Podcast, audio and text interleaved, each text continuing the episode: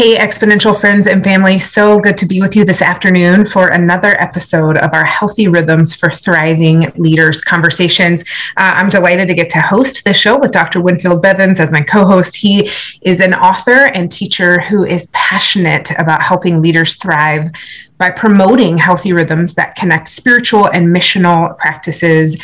Uh, Dr. Bevins is the director of church planting at Asbury Theological Seminary, co founder of Missional Formation Coaching. And as a seasoned practitioner and coach, he frequently speaks at conferences, churches, seminaries on a variety of topics. He's also the author of several books, Ever Ancient, Ever New, Marks of a Movement, uh, and is the co author of the soon to be released Healthy Rhythms for Thriving Leaders we're thrilled to get to learn from him each week. Uh, Winfield, welcome. It's so good to get to do this with you. Hey, Carrie, it's great to be with you today. Very excited about today's episode. Um, uh, you know, to hear from Wayne, uh, his his book, his personal story and research actually is really um, significant um, in my own personal life. A number of year, years ago, when I was kind of really in the middle of the first few years of a church plant. So, very excited about what we're going to be discussing today. So. Good yes, to be with awesome. you. We were just talking right before uh, we jumped on with you all, just that the cost that some of this wisdom comes from. So I know we're all honored to get to be joined by Dr. Wayne Cordeiro and to learn from his wisdom. Uh, Wayne is the founding minister of New Hope Church in Oahu, Hawaii, one of the fastest growing churches in the nation. New Hope oversees four Bible colleges and has planted over 150 churches across the Pacific Rim and throughout the Western United States. Wayne believes in investing in the future of leaders. Um, he releasing the God giving potential of the next generation. And to this end, he serves as the president of New Hope Christian College in Eugene, Oregon, Oregon which recently planted a lab church, New Hope West, to provide a venue for hands on practicum for ministry students. Um, Wayne has authored 12 books, including Leading on Empty, Doing Church as a Team, The Divine Mentor, The Irresistible Church. He is the general editor of the Life Connect Study Bible. Wayne, Dr. Cordeiro, thank you so much for joining us this afternoon. Carrie, it's a joy. Thanks for having me on with you and Winfield. Uh, the subject that we're going to be talking about is extremely relevant to everybody. And so I think it's very timely. Absolutely. I, I, would propose that it's been relevant to all of us for a long time, and this season has illuminated how much we need to lean into these conversations. I know you wrote a book called Leading on Empty. Would you share with us a little bit more about your personal journey? Uh, how did you get to the place that you were leading on empty? Well, Carrie, I didn't see it coming. You know, I. Uh, I don't know. I was just dumb, I guess. Maybe more ignorant, ignorant, because this is our first run at this at this kind of stuff, and so I was just passionate about ministry, passionate about discipling, passionate about planting churches. And so we were having fun. And uh, there's the opposite of, of euphoria is dysphoria. And, and sometimes you have eustress and distress. And well, my stress came from being overly passionate about doing the things of God. And uh, so actually, I was speaking at a conference in California and I went out for a run right before the conference and I don't know what happened, but I found myself sitting on the curb crying, convulsing, and I didn't know what was going on. And I remember putting my hands up in front of me and they were shaking, and I said, Something just broke, and I have no idea what. Well, I cleaned up and went on with my conference. Uh, because you see, when you're frying on the inside, you always burn out sooner on the inside than on the outside. Mm-hmm. And you've got a conference to speak at, then a plane to catch, and you've got very regular Sunday services waiting for you back at home. And so uh, sometimes, even though you're empty, uh, you got to lead on empty. And that's a dangerous place to be in. But you have to know how to navigate that. And if you can, it just might save your life. Yeah, certainly for those listening, I think we're feeling some of those fractures and new ways after this, you know, now year long season in pandemic. But perhaps some people were feeling that way even before, and this has just exacerbated that. Give us some of the common warning signs that a pastor may have if they're in trouble uh, getting close to a place of burnout. What were those warning signs for you on your journey? Well, there are several uh, what I call minor strokes.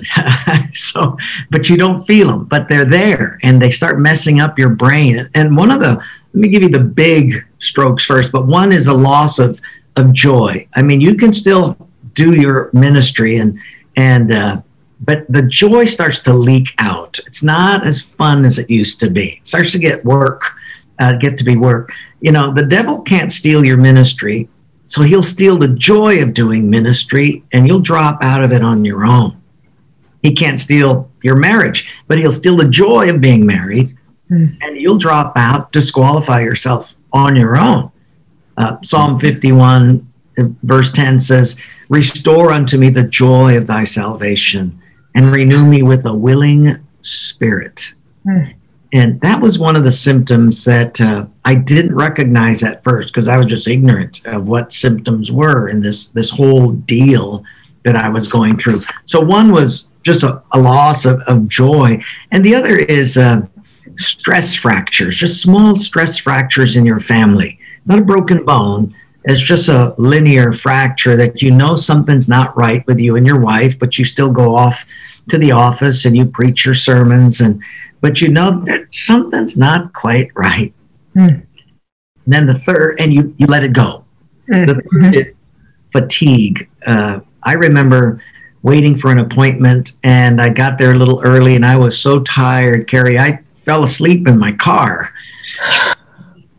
I was out, and uh, and that started happening more and more. Where I was just so tired, and I would lay down on the couch and almost groan, and then I started to get pain in my neck, and it was getting so severe. I actually had a doctor uh, inject stuff into my neck muscles to get them to loosen up, and. Uh, so a lot of therapy, but still I was ignorant that that was coming from somewhere deep inside, and I had no idea how to reach it.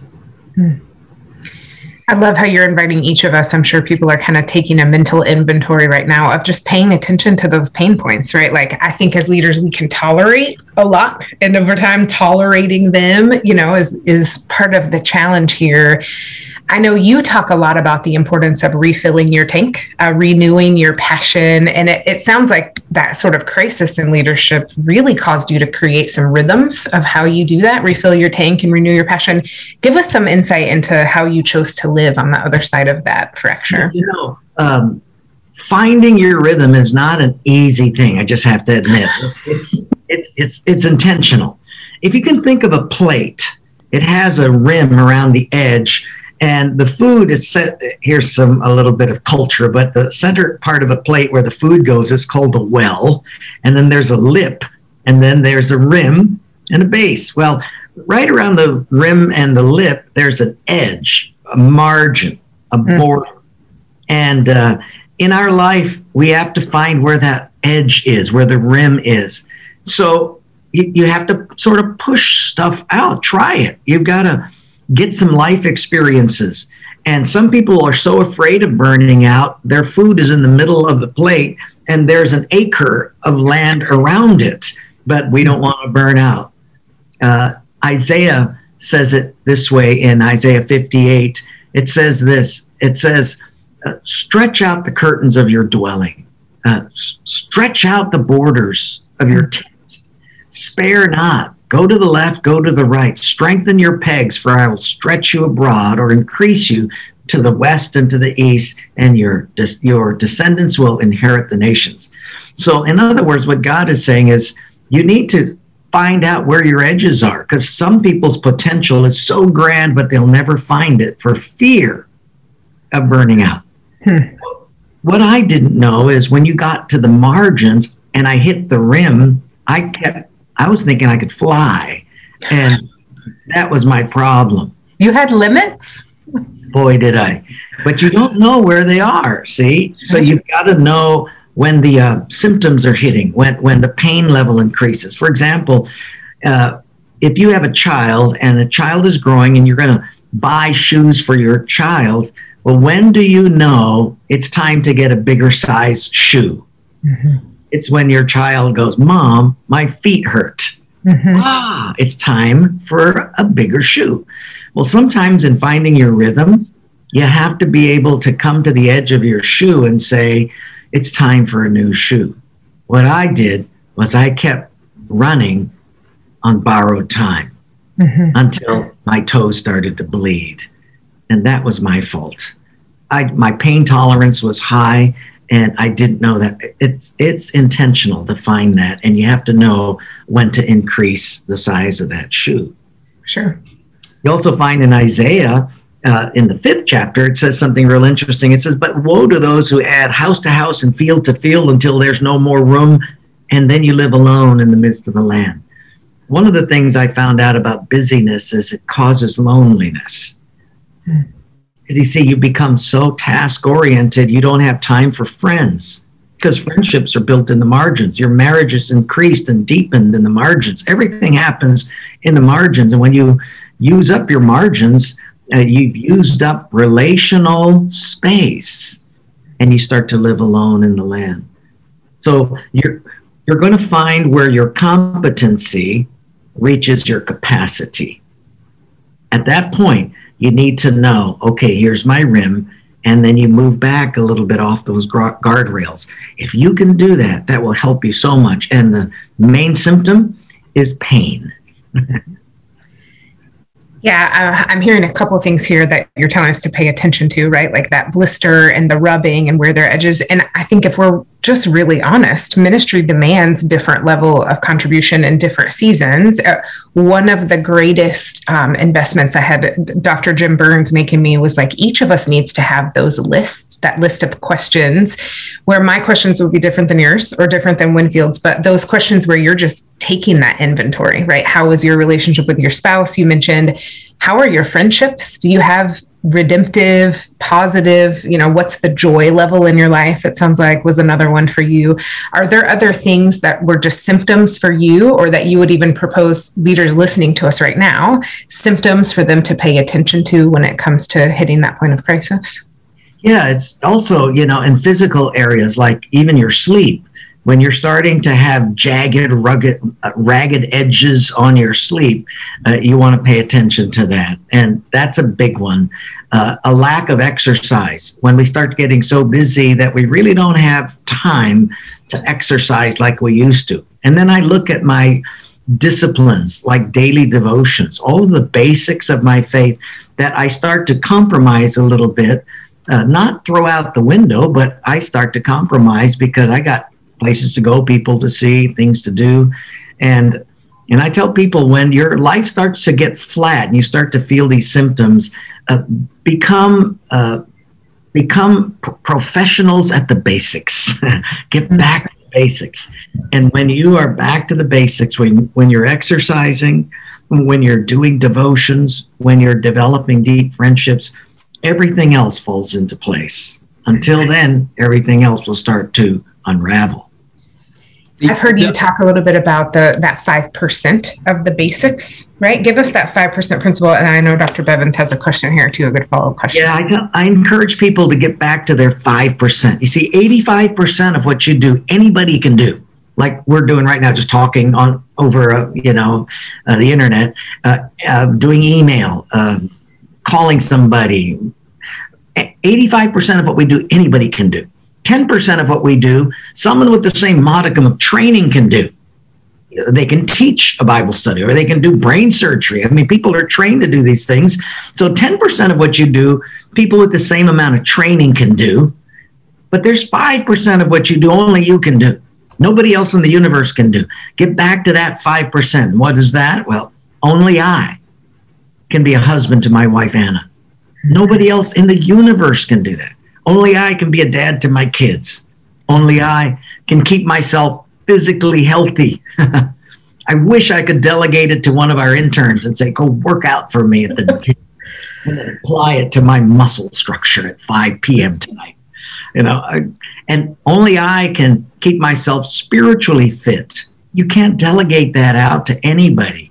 If you're not involved in the Word of God and you're not growing in Christ, you just Nobody's going to do it for you. And then finally, I say to people, only you can take time to enjoy life. I mean, you just can't delegate that out. If you're, when I went to Hawaii, Carrie, and we were pioneering our second church, we started on the big island of Hawaii, and then 11 years later, we pioneered in the capital.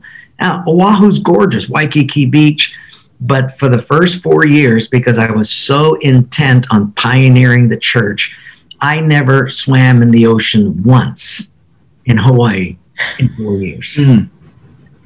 It was grieving for you right Wow. now. yeah, I was focused so intently on because I felt this is what God's called me to do. I've got to do it and I've got to get it right. And so I never went swimming. The only time I touched the ocean was to baptize people. That was it. And so after four years, it's like the Lord said, When was the last time you swam in the ocean? Hmm. And I could not think of a time. And then I started to realize I wasn't taking time to enjoy life. There's an old rabbinic saying that goes like this One day, God will hold each of us accountable for all the things He created for us to enjoy, but we refused to do so. You look around, the things that God has created for us to enjoy, it's multitudinous. Do we take any time to breathe in the morning sunrise or to enjoy an evening sunset? So I started uh, in my rhythm uh, uh, the 30 second rule. The 30 second rule is pretty dumb, but it's pretty good. Uh, it, it's, a, it, it's this uh, take 30 seconds more when you're ready to turn and leave, 30 seconds more to enjoy the sunset. Breathe it in, look at it, comment on it. 30 seconds more to enjoy your food. I mean, if you asked a bunch of us, what did we have for breakfast? We can't remember. We wolfed it down just take time to enjoy the taste of it. We've stopped doing that. Take time to enjoy your children, you know, funny thing they said, or your spouse, or take time to enjoy just something, something.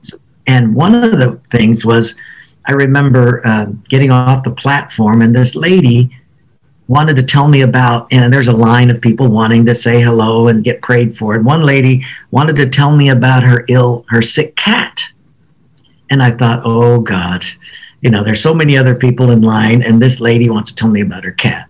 So I'm listening to her and smiling, and I'm looking around thinking, Lord, please move this lady on. And I said to her, Well, thank you, thank you. There's some people behind you.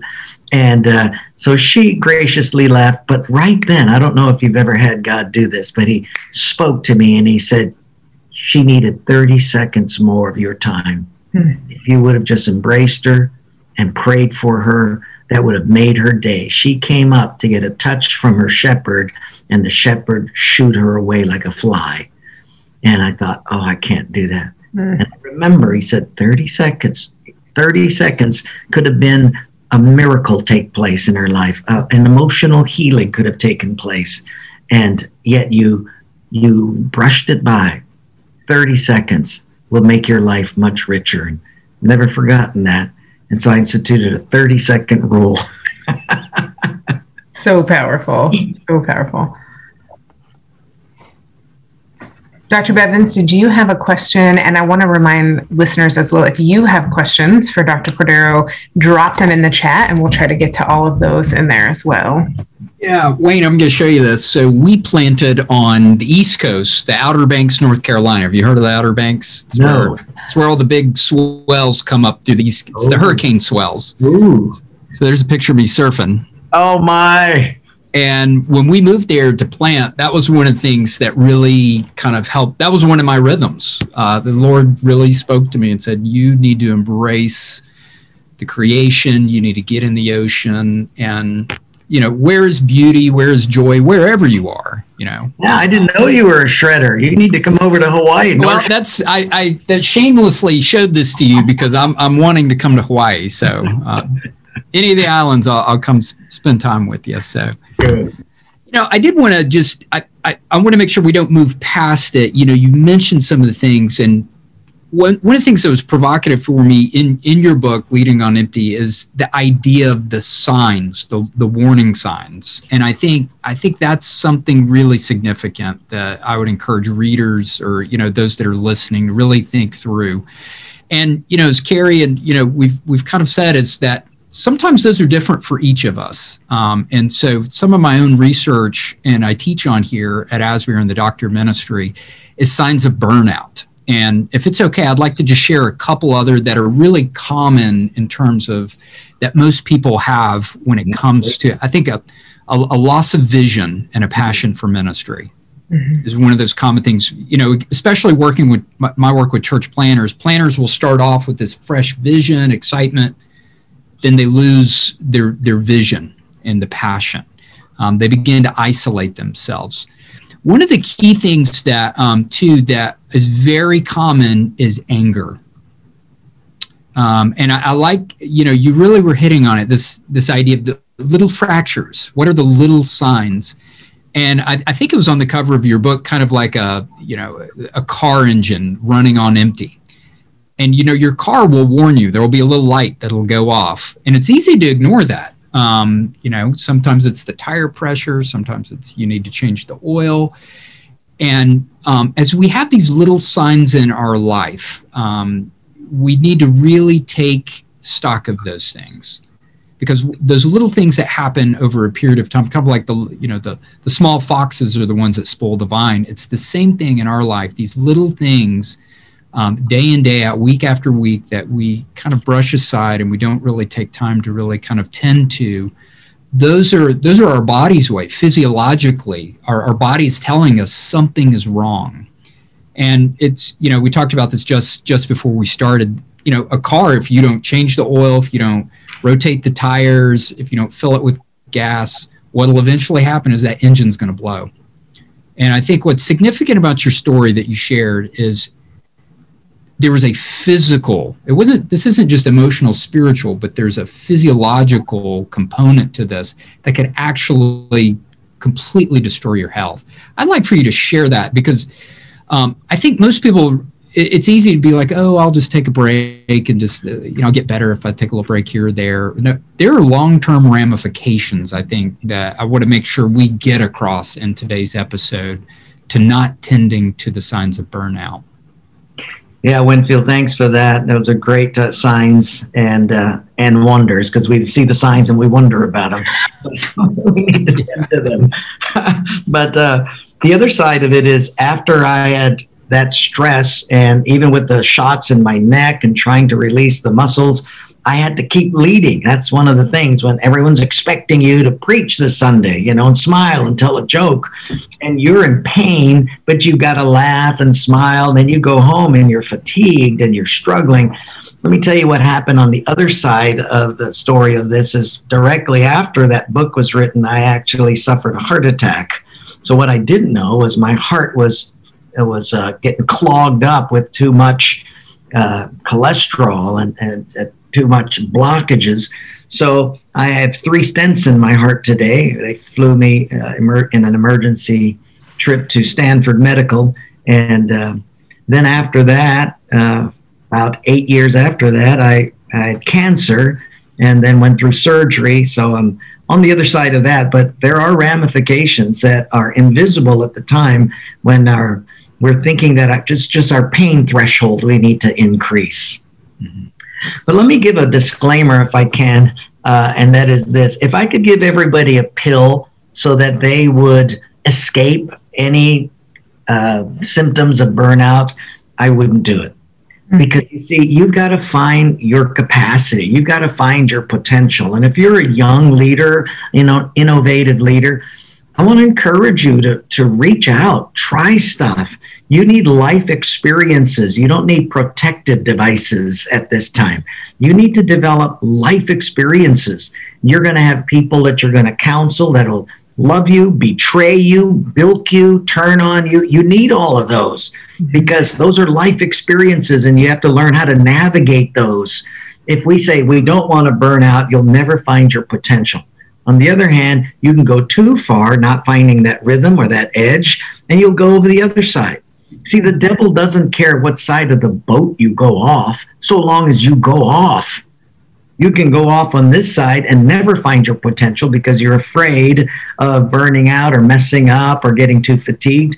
On the other hand, you can go so far to the other side, you go off the other side of the boat there is a rhythm for young leaders and, and new leaders and emerging leaders, even elderly leaders. There is a there is a rhythm you have to find, and it has to be intentional. My problem was that I didn't know I didn't know how to rest from my labors, and I didn't know how to rest in my labors. See, some people know how to rest from their labors, but they they just go like crazy within until they fry and then they take some time off. No, no, we, there's a rest from our labors, and maybe we can talk about this, Carrie, but it's solitude versus isolation. Yeah. But we know how to take a rest from our labors, but we don't know how to rest in our labors. Uh, there's little sabbatical moments that I needed to learn how to take. For example, when I took a Monday off, I needed to take it off and not be on my computer all day. And just because I was at home, I'm on a Sabbath. I'm still working. My brain hasn't shut off. And when I started to have anxiety breakdowns, I thought I was having a heart attack. I couldn't breathe. I called my doctor and said, I think I'm having a heart attack. Then, after he searched my, investigated my symptoms, found out that I was actually having an anxiety breakdown. But it feels just like a heart attack. I mean, was my left arm was getting numb. I couldn't breathe it was such strong anxiety. And uh, i didn't know how to shut my brain off. Then i started to have all of these fears it was a dark dark moment of my soul during that time. Very dark. And uh, if i could open up my vest a little bit uh, it was the closest i ever came to thinking that death was a better gift than life. Yeah, because yeah. the only way i could escape the pain and the only way that I thought in this broken down brain during that time of anxiety, the only way people would give me a pass is if I died. And so it was one night, it was extremely dark, that all of a sudden this thought came and said, That's the only way. You have to, death became a better gift because it's like, who, finally I can get some rest and people will give me a pass. Death became a, a better gift than life. At that moment, Carrie, uh, I knew that Lucifer had entered the room. Mm. And I, because whenever that kind of thought comes into your mind, where death feels better than life, you know that's that's the deceiver, the accuser of the brethren. And boy, that's when I jumped up, went outside, and began praying like crazy, crying out to God because I knew that my anxiety had let in the enemy and I was becoming susceptible to his counterfeit. And that was a dark night of my soul. But uh, it, it took that for me to wake up and realize that this is a physical battle and a spiritual warfare that's taking place. And I need to overcome both.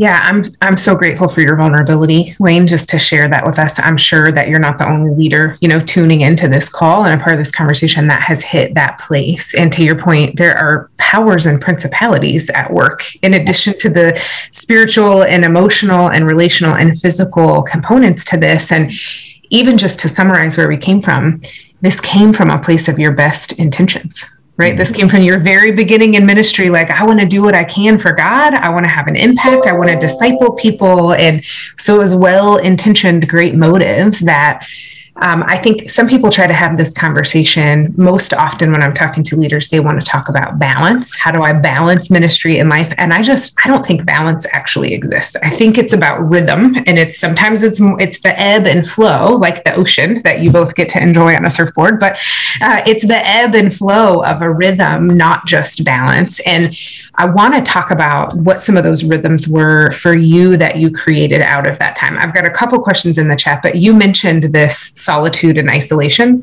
And I know you talk about the difference between solitude and isolation. One is refining your soul, and one is neglecting. Just share a little bit more about those for you and what that practice is.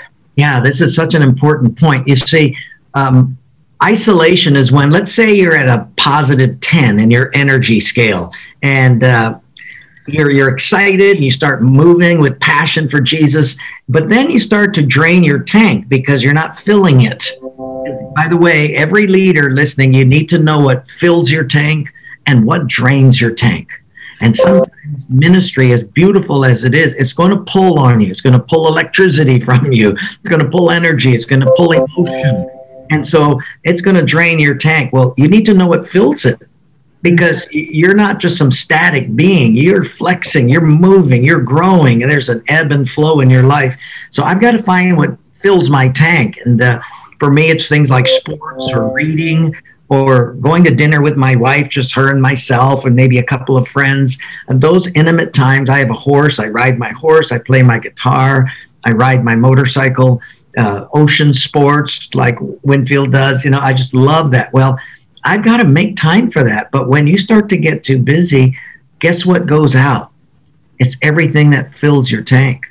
So when your plus 10 goes down to a minus 10, and you still have to lead in the minuses here, right? You don't stop being a pastor or a church planter or a husband or a wife when you get to zero.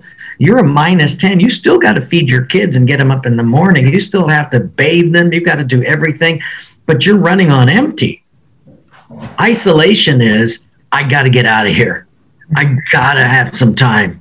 And so your spouse says, okay, you know, we'll go on a break. And maybe you go from minus 10 till whoo, you start to catch your breath again and you're at zero. Whoo, okay, now I'm good. You're not good. You went from a minus 10 to a zip. And now you jump back in, you're just going to drain again isolation is coming from a minus 10 to a 0 mm-hmm. Solitude is when you're at about a minus, uh, you're about a plus four or a plus three. You then fill back up at that point to a plus 12. And you start ministering and you start relating out of overflow, not scraping the bottom of the barrel under here. That's when you lead on empty. And sometimes, Gary, you don't have a choice. And I understand that because people expect it of you. So you are only as busy as you want to be. We have to remember that. Often we'll blame the ministry and blame the Holy Ghost or blame God or blame anybody, but we are only as busy as we want to be. Mm-hmm. And when you get down to a plus four and you're still fine, that's when to take a time of solitude. Get back to the Word of God, take a few days, get into the Word, fill up, and uh, come back at a plus 12. There's a difference between solitude, healthy, isolation, survival. Yeah. This leads me to one of the questions, Wayne, that we had in the chat of do you take a yearly sabbatical? How often? How did you utilize time for solitude, for breaks and vacations? Did you have like a, a weekly or monthly or annually rhythm for that? I used to uh, take time every year, a study break in the summertime, and that was good. That really helped me. But I, I found I find that the older I get, uh, I can't go as long. My endurance quality is reduced. The margins are uh, the, my plate is smaller. So when I was younger, I could go till the cows came home and then take a break and fill up and then jump back in. You know, I break my leg at eight in the morning and I'm playing basketball fun. So, but not anymore. The older I get, I can't wait for six months or seven months. So now I'll take a break every fourth or fifth week, a weekend off, or maybe a few days off, or a week off, whatever. And then I can keep my rhythm going. If not, I break down a lot sooner. So with age, you have to rediscover your parameters. You have to relook at and reanalyze and revisit your margins. Mm-hmm. You look at a book and they have margins all the way around the words. No one begrudges a book its margins. You know, it's like there's too much white space. No, I like to read magazines now with more white space. Give me more white space. And I think people's lives, the more white space you have, uh, the more people want to read, get involved, and they're attracted to you. But mm-hmm. when you have a book where words go from the edge of the page to the edge of the page. Not too mm-hmm. many people want to engage with that. Yeah, this has been a theme for us. And Dr. Bevins, I'd love you to speak to this too. It seems like every conversation we have, that is one of the keys is that you have to reevaluate what works and what doesn't. It reminds me of like parenting. It's like as soon as you figure out how to parent your little child, the stage changes and they need something different. And, you know, as soon as you figure it out, it changes. But that seems to be a theme when it comes to healthy rhythms is that sort of evaluation and redirection about what you really need to remain healthy. Does that, does that sound accurate? Yeah, I think, you know, one of the things we've talked about, Wayne, is this idea, again, you know, having raised my family on an island, um, this, you know, hurricanes, when they come through, when a storm comes through, it, it there's a new beach. It completely wipes out the beach yeah. oftentimes. And, and so, especially a tsunami of something like COVID, you know, this pandemic, you know, ri- people's rhythms, whatever they had a year ago, have been really uprooted um, and in a fast-paced leadership role or leading a church that's growing and changing. And you know we have to I, I think kind of to your point as Carrie said is to reevaluate those rhythms. Or do they match where we are now? Do they match our needs or age? And and I think constantly revisiting that is is very important. Yeah I read oh sorry. I read I revisit mine probably uh, every four to six months now. It used to be every two years, but mm. now it's much, much more, much briefer. And uh, because I'm changing more now, the older I get. So if you don't, what you won't realize is that what used to work for you in the past is starting to work against you in the future. Yeah. And you have to reframe everything. Mm. Yeah, that's so well said. If we have these rhythms and systems and they serve us, that's great. If it becomes us serving them, it's time to reevaluate them, right? Whatever those structure or patterns are. Um, one of the questions we have here, Wayne, in the chat, and I'm going to add a little bit to it. One of the questions is looking back, were there people speaking into your life about what they saw, but you didn't hear them? And I want to add a second part. How do we cultivate, as pastors and senior leaders, relationships such that we have people holding up the mirror, speaking in, calling out if they see those types of, you know, burnouts in the future? the younger you are, Carrie, the more people want to speak into your life because they figure you're still a white belt, you're still an apprentice, you're still, a, you know, a deacon, you're not an elder yet, and so a lot of people want to speak into your life. But it's sort of like getting counseling uh, for your marriage when you're just engaged. And so they'll tell you all of the pitfalls of marriage, and you're like, oh, there's bliss in my eyes, you know, I'm in love. We're in love. Yeah, yeah. What kind of counsel is this? I don't need it and uh, because you're you're just taking off here. Well, the younger you are in ministry, you're going to have more people wanting to speak into your life. But as you become an elder or someone where there's a few a string of successes, uh, people don't want to speak into your life as much. It's like who's going to tell Pastor Wayne not to do that? You know, who's not? Who's going to tell him? You do it. No, you do it. So after after a while, that uh, list grows very short so, like you said, you need to start cultivating that list. The older you get and the more successes you have, the more God blesses you, you're going to have to start recruiting some people to speak into your life. And often by that time, you'll know some. They're, they, they're usually older than you are. And I often say guys with guys and girls with girls because it can get weird. Doesn't matter how long you've been in Christ, the devil is still the devil and the flesh is still the flesh. So you want to make sure that you have uh, someone that's older than you are, or if it's someone of the opposite sex, make sure that she or he is 100 years older than you are. and so there's no uh, problem in between. So, but cultivate that. Find someone that's like an elder, a grandfather to you, and then ask them questions like, How do you think it went? How do you think this is? T- you know, there's some that are just Barnabases. They're going to encourage you. You can fall flat on your face, and they'll go, "What a beautiful face plant that was! God used that."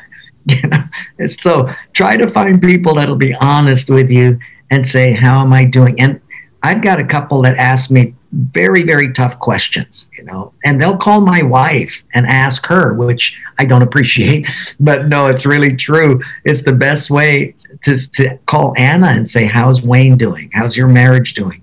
So I would encourage people to develop such friendships with what I call elders in their life that aren't afraid to call your spouse mm-hmm. and ask them, or your kids and ask them, because they'll probably be more truthful than you will.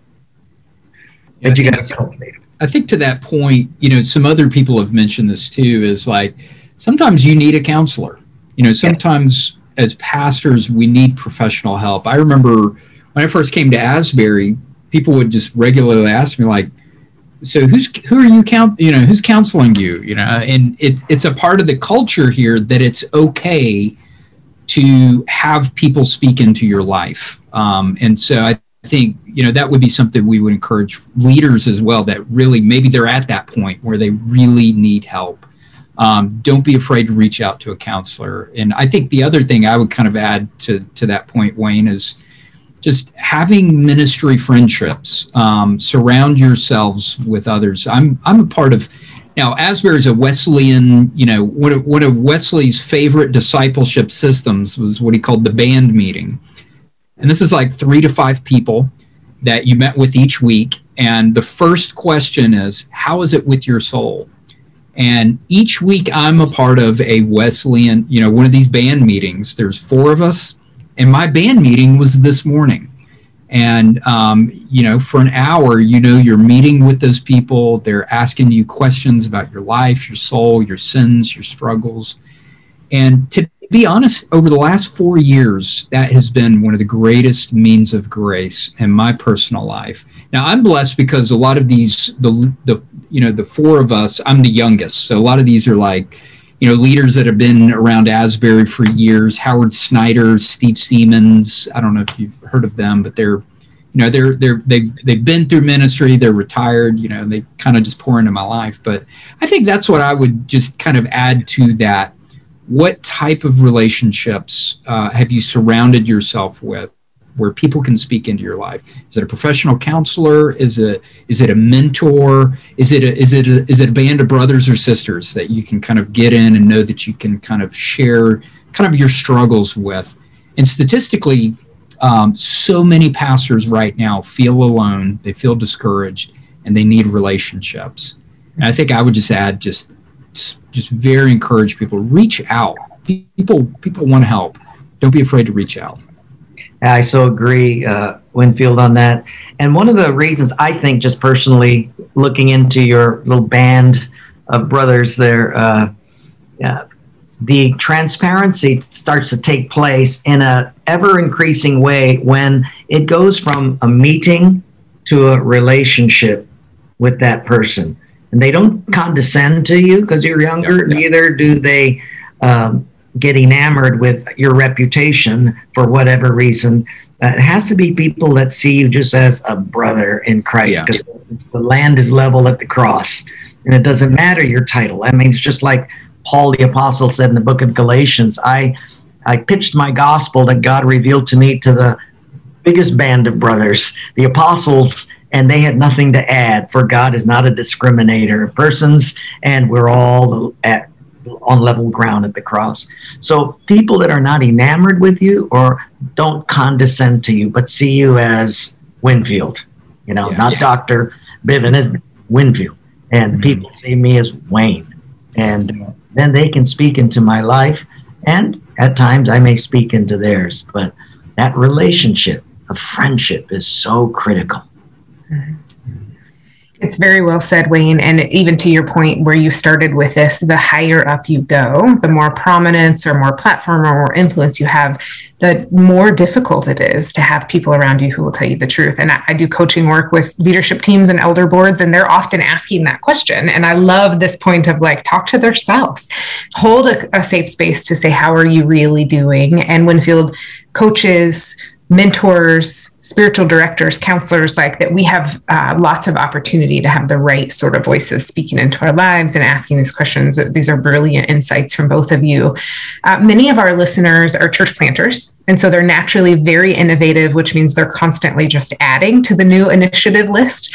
Can you speak to how you use your entrepreneurial giftings without constantly adding new things to your to do list? What's kind of the responsibility there? Well, that's a really tough one because if you're innovative or entrepreneurial, then everything you start, you lead.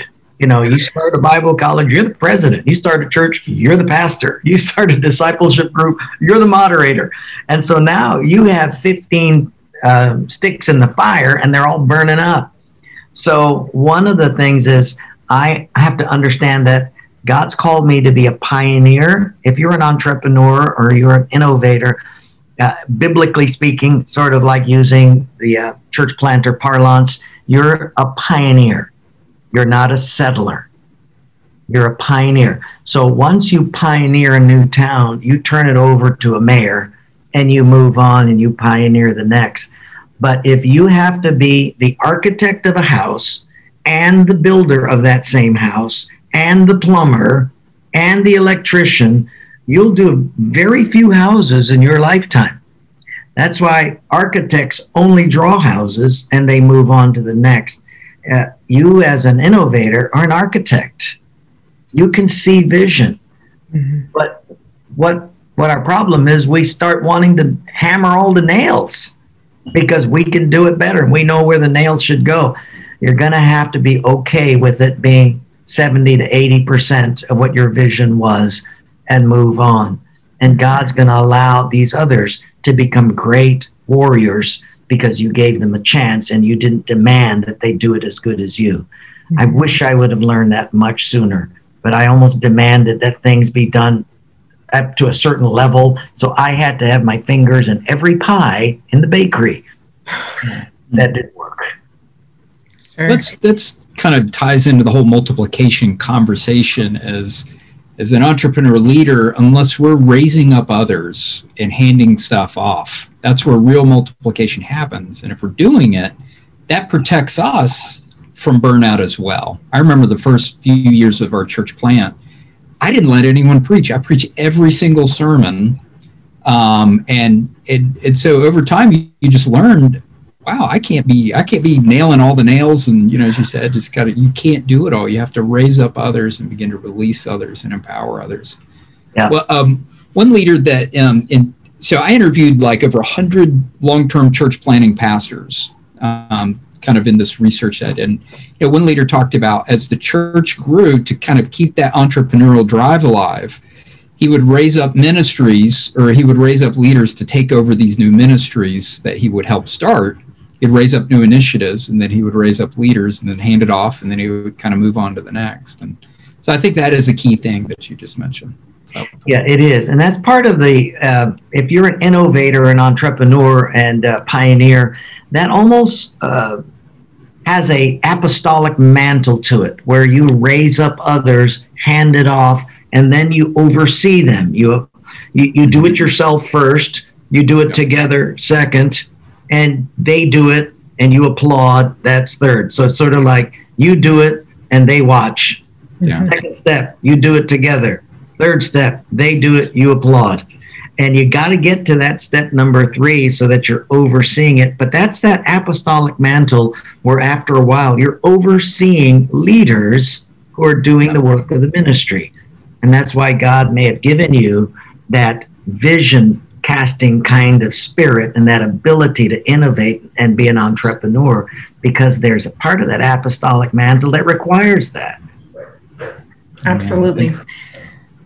Well, I was going to say that, you know, as you're saying that, you know, again, uh, one, one of the great saints that's here in Wilmore is Robert Coleman, you know, who wrote Master Plan of Evangelism. I've sat with, you know, Dr. Coleman numerous times and heard him preach and teach and, know, I tell people we, we planted our church with the Bible in one hand and the master plan in the other, and that's that's the genius of Jesus's discipleship strategy as he poured into twelve, so that they would in terms kind of take that thing over, and so that's that's the that's the multiplication at work there.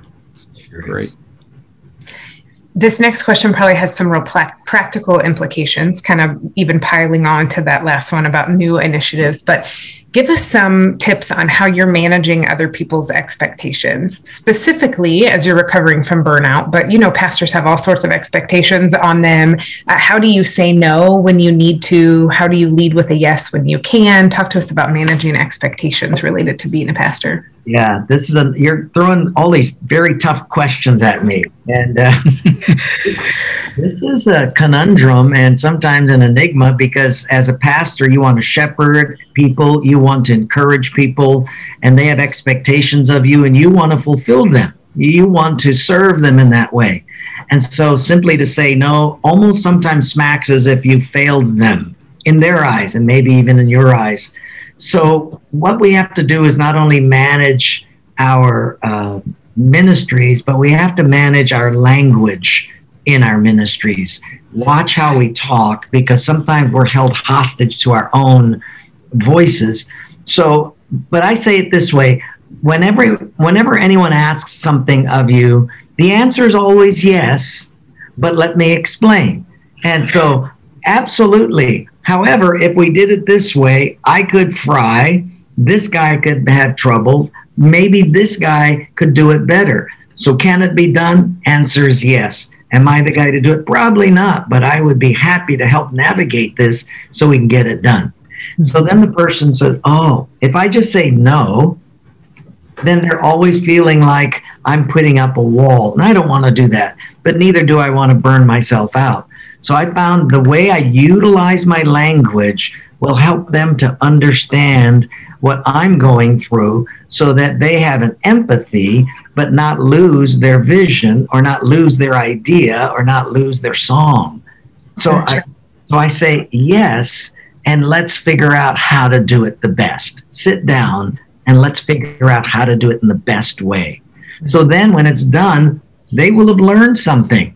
And uh, I will have taught them and maybe saved myself a bunch of uh, energy that would have been wasted. So I've got to make sure that I'm doing it correctly in that way. Otherwise, I can mess up.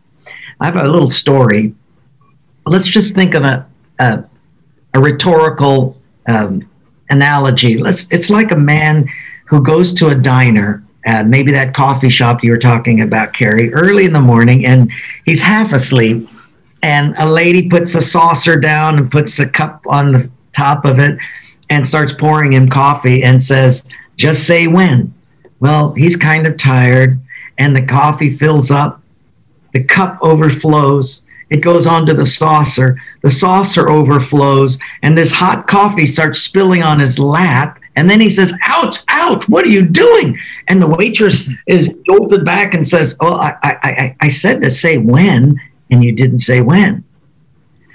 There's times where people will love you to death, literally.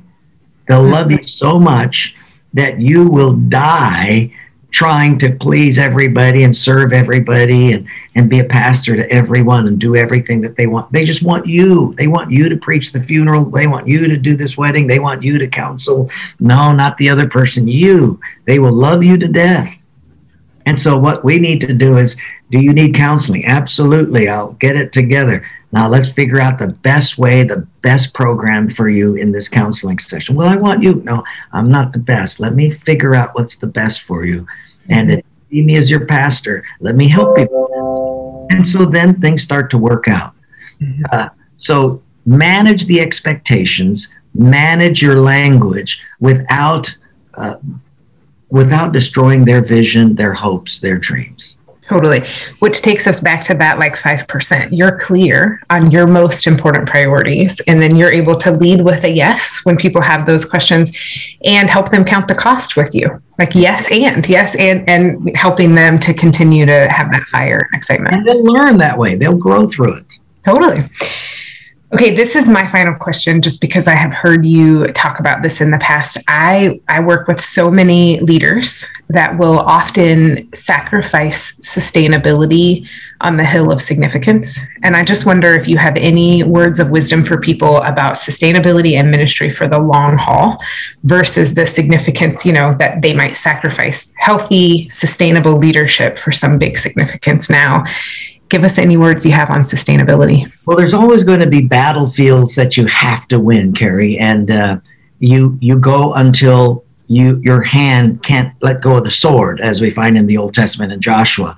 You know, and it says their hands clung to the sword; they couldn't uh, ungrip because the battle was wearying and long and sustained.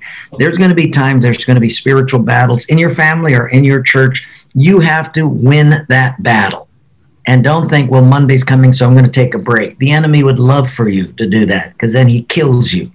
So you stay strong because not only are you a man or a woman of rhythm, you're a man or a woman who's a warrior. And you have to understand that balance and that rhythm. That's the call that you have on your life. Don't shed that because we have a uh, thing called rhythm or balance. No, you, we're, we're in a war. So, number one, understand that Uh, but secondly, uh, there's going to be times where we have to say, I don't need that. Uh, I need to demote myself back to authenticity. Let me say that again. There's going to be times you'll need to demote yourself back to authenticity. Because you see, often we're there to promote ourselves into significance. and that's just the human spirit. But there's going to be times you have to say, no, I think it'd be better for my soul if I didn't do that and I wasn't recognized for it and let someone else get the credit. I think it's good for my soul. And please remember that because that will give you mileage like nothing else to the sustainability of your own spirit, your own energy level. I wish I would have done that sooner. But when I was a young man, I thought I needed to be at the top of every hill and I needed to go for it. And I need to plant that flag on top of that hill. And uh, I sacrificed a lot of my future energy and sustainability for that significance. And if I had it to do all over again, I could have passed up a lot of those because you have to remember too that not every opportunity is from the throne of God. It's mm. just the needs of man. And they will love you to death. And you can't allow that to happen. Yeah, it's well said. Dr. Bevins, any final questions you have before we wrap up our time? Yeah, no, Wayne, this has been great. I've taken so many notes. Um, it's it's just been a blessing to just be with you and just uh, just to hear from your wisdom and experience. So thank you for just. I, f- I feel like we've just been mentored and loved on, you know, this past hour. So thank you so much for your humility and honesty. Yeah, that's been an honor. Thanks, Winfield. Thank you, Carrie. Thank you so much. And I know you said before we hopped on here just the significant cost that some of these learnings had for you. And so your willingness to invest the wisdom and insight gained so that we can benefit from that, it's tremendous. For me, I know for Dr. Bevins, for all of us listening. So thank you for that. Um, friends that joined us, we want to leave you each time that we gather here with a practice, just a really simple practice that you can begin to incorporate into your rhythms. And so we wanted to introduce you this week, really based on this conversation, to just the ideas of a daily RPM check. And we use this um, actually at Community Christian with our leaders and with our staff. And really, it is an invitation to stop each morning uh, as a part of your quiet time and to do a quick check in on your RPMs. And uh, all of us, you know, we talked about that car analogy earlier. Like a, a car is meant to drive at a certain speed, depending on the kind of car and how, how long the trip is. And so it, it's an opportunity for you to sort of check some of the core um, systems of how you're functioning. And RPM stands for relational, uh, physical, mental, which would include sort of mental health and emotional and spiritual. And really, it's taking five minutes each day to just stop and ask yourself the question How am I doing in my relationships? And if we're honest, this ebbs and flows. There are times our relationships are thriving, and there are times we need to take a step back and do some work on them. But to check in on those core relationships, your relationship with your spouse, with your children, how are your friendships? Do you have that life giving band of brothers or people where you're investing in one another and having life giving relationships? So it's just a score. How am I doing on one to 10 on my relational aspect of my life? Uh, the P stands for physical. And we talked about this quite a bit today. What how am i physically doing in terms of health? How am i fueling myself? How am i sleeping? Uh, what's my physical output? And just how am i doing? And there are times that's a two. There are times it's probably a negative one. there are times I hope consistently that that's a seven or eight, but it's taking that personal inventory on physical, uh, the mental one as well. My mental health, which includes emotional health. Uh, am I experiencing, we, we talked about anger being one of those symptoms. So, what is the condition of my mental health, my spiritual health? If you're someone who needs to be intellectually challenged to stay healthy, how's your reading? What are you doing to invest in that mental and emotional health? And then the S stands for spiritual spiritual. And again, it's just taking a, a point in time reference.